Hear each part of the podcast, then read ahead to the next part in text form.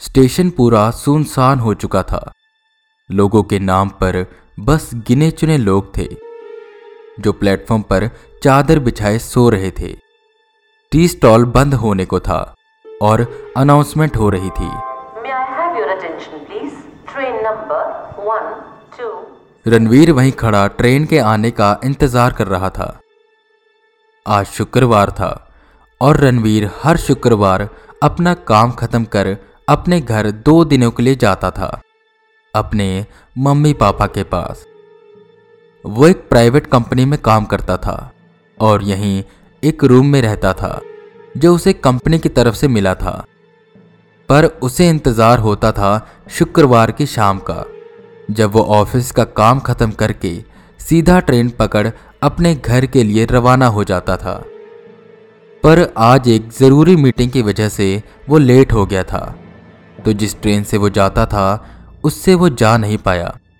और एक आखिरी ट्रेन थी, जो रात को साढ़े दस बजे चलती थी।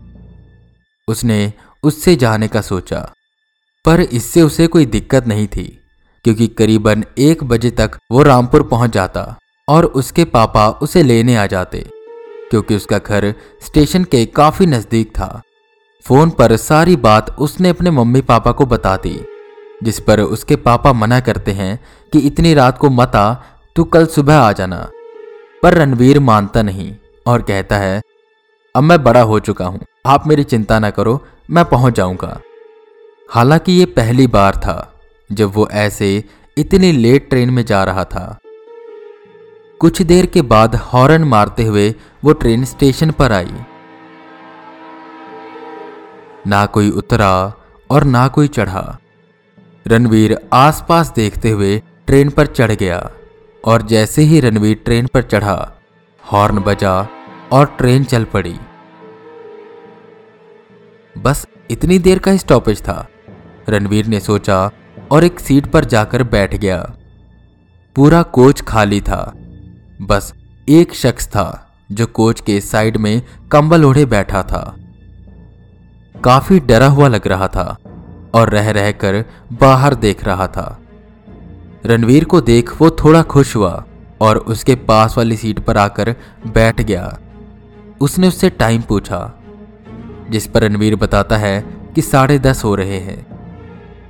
ये सुन उसे राहत मिली और वो एक दूसरी सीट पर जाकर बैठ गया। काफ़ी अजीब था वो इंसान, बिल्कुल इस ट्रेन की तरह, जिसका कोच पूरा खाली था। और ज़्यादातर ये होता नहीं था, क्योंकि जब वो शाम वाली ट्रेन से जाता था तो वो इतनी खचाखच भरी होती थी कि कई बार बैठने की जगह तक नहीं मिलती थी। लगता है कि इस ट्रेन से कोई आता जाता नहीं, और वैसे भी ये आखिरी ट्रेन है।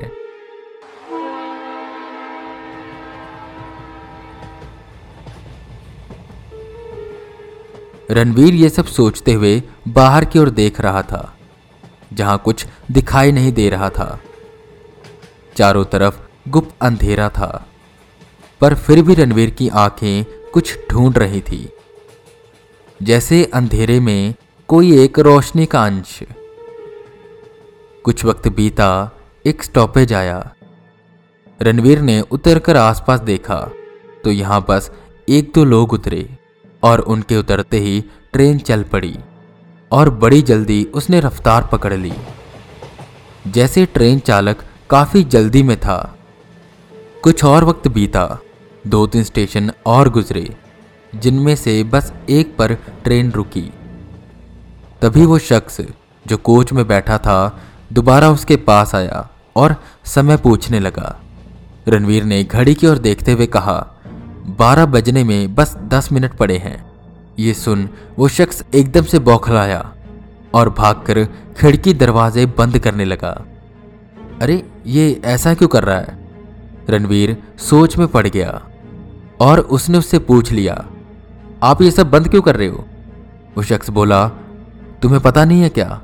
वो स्टेशन आने वाला है। चलो, सब खिड़कियाँ बंद करने में मेरी मदद करो। कौन सा स्टेशन? और ये खिड़की दरवाजे बंद क्यों करने हैं? वो शख्स बस खिड़कियाँ बंद करते जा रहा था कि तभी वो रणवीर की खिड़की को बंद करने आया। तो रणवीर ने उसे साफ़ साफ़ मना कर दिया और पूछा, पहले मुझे बताओ कि इसे बंद क्यों करना है? और कौन सा स्टेशन आ रहा है? जिस पर वो शख्स घबराया हुआ बोला, अरे, सीकल आने वाला है। हाँ तो रणवीर ने बेफिक्र होते हुए कहा हाँ तो क्या? सीकल की कहानी नहीं पता तुम्हें? कि तभी हॉर्न दो बार बजा।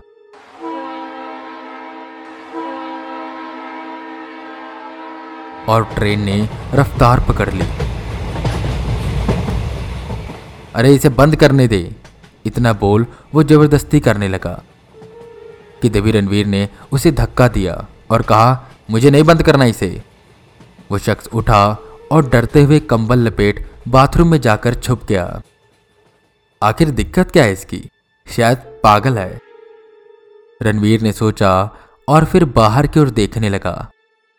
ट्रेन ने पहले से ज़्यादा रफ्तार पकड़ी हुई थी, जो कि अजीब बात थी। फाटक गुजरा और वो स्टेशन सीकल पास आने लगा। जैसे जैसे वो पास आ रहा था, रणवीर को एक अजीब सी बेचैनी होने लगी। एक अजीब सा डर। पर क्यों? वो समझ नहीं पा रहा था कि तभी ट्रेन सीकल से गुजरी और ऐसा लग रहा था कि जैसे स्टेशन पर बहुत लोग हैं, क्योंकि आवाज़ें आ रही थी, पर वो पूरा स्टेशन बिल्कुल खंडर था और एक शख्स नहीं था उस पर। जैसे ही स्टेशन सीकल से गुजरी और थोड़ी दूर पहुँची किरणवीर को ऐसा लगने लगा कि कोच पूरा भर चुका है। आवाज़ें आ रही थी बहुत से लोगों के बातें करने की, पर उसे कोई दिखाई नहीं दे रहा था। उसका सर भारी होने लगा। उसे रह रहकर बड़ी तेज आभास होता रहा कि कोई उसे देख रहा है। पर कौन? वो अपनी नज़र इधर उधर दौड़ा रहा था। कि तभी एक पल उसे सब लाल लाल दिखाई देने लगा। उसका सर फटने को हो रहा था। उसने अपने हाथ को सर पर रखा। आवाज़ें तेज होती जा रही थी। किसी के बोलने की, किसी के चलने की, फुसफुसाहट की। यह सब उसके साथ पहली बार हो रहा था। हालाँकि वो शाम की ट्रेन से स्टेशन से हमेशा गुजरता था। पर आज ही एहसास क्यों? उसे समझ नहीं आ रहा था। किसी न किसी तरह उसने अपने आप को संभाला कि ठीक पंद्रह मिनट बाद ट्रेन एक और छोटे से प्लेटफॉर्म से गुजरी और उस स्टेशन के गुजरते ही आवाज़ें सुनाई देना कम हो गई। उसका सर भी ठीक होने लगा। सब कुछ पहले जैसा हो गया कि तभी ट्रेन ने फिर दो बार हॉर्न बजाया। और ट्रेन ने अपनी रफ्तार सामान्य कर ली। वो शख्स बाथरूम से बाहर निकला और सीधा रणवीर के पास पहुँचा। उसने उसकी खैरियत पूछी। रणवीर काफ़ी सहमा हुआ था और ये उसका चेहरा ही बता रहा था। मैंने कहा था ना, खिड़की बंद कर लो। अगर बंद कर लेते तो ऐसा ना होता। वह शख्स उसके पास बैठते हुए बोला, पर यह सब क्या था? रणवीर ने सर मलते हुए कहा, टाइम देखा? शख्स ने कहा। तो रणवीर ने घड़ी की ओर देखा और जो वो देख रहा था, उससे हैरान रह गया। अभी बारह ही बज रहे थे।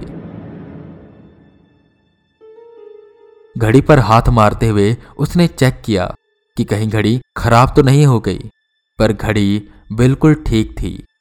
बारह ही बज रहे थे। उसे कुछ समझ नहीं आ रहा था। सीकल पर पहुँची थी, तब भी बारह बज रहे थे और लगभग पंद्रह से बीस मिनट गुजर चुके थे और अभी भी बारह ही बज रहे थे। ये बीच के इतने मिनट कहाँ गए? उस शख्स ने उसकी उलझन समझी और कहा, वो सीकल स्टेशन था, जिसे भूतिया स्टेशन भी कहा जाता है। कहते हैं, वहाँ आत्माएँ रहती है। और ये ट्रेन ठीक 12 बजे उस प्लेटफॉर्म से गुजरती है। कहते हैं, तब वो आत्माएँ इस पर चढ़ जाती हैं। और एक ऐसा समय का चक्कर बनता है कि ट्रेन पंद्रह मिनट के लिए किसी और दुनिया में चली जाती है और फिर बाहर आ जाती है। और कहते हैं कि जो स्टेशन बाद में आता है, वो किसी और दुनिया का स्टेशन है, जिसे काली दुनिया भी कहा जाता है। और वो आत्माएँ वहाँ उतर जाती हैं। इसलिए स्टेशन आने से पहले सब खिड़कियाँ और दरवाजे बंद कर दिए जाते हैं। अगर कोई भी खिड़की खुली रह जाती है तो वो उसी कोच में आ जाती हैं। रणवीर अभी भी उलझन में था। इन सब बातों पर यकीन कर पाना बेहद कठिन था। पर जो उसने अनुभव किया, वो झूठ नहीं था। वो ठीक एक बजे रामपुर पहुँचा। पर उसने ये बात किसी को न बताई, और आगे से वो कभी भी उस साढ़े दस बजे की ट्रेन से घर नहीं आया।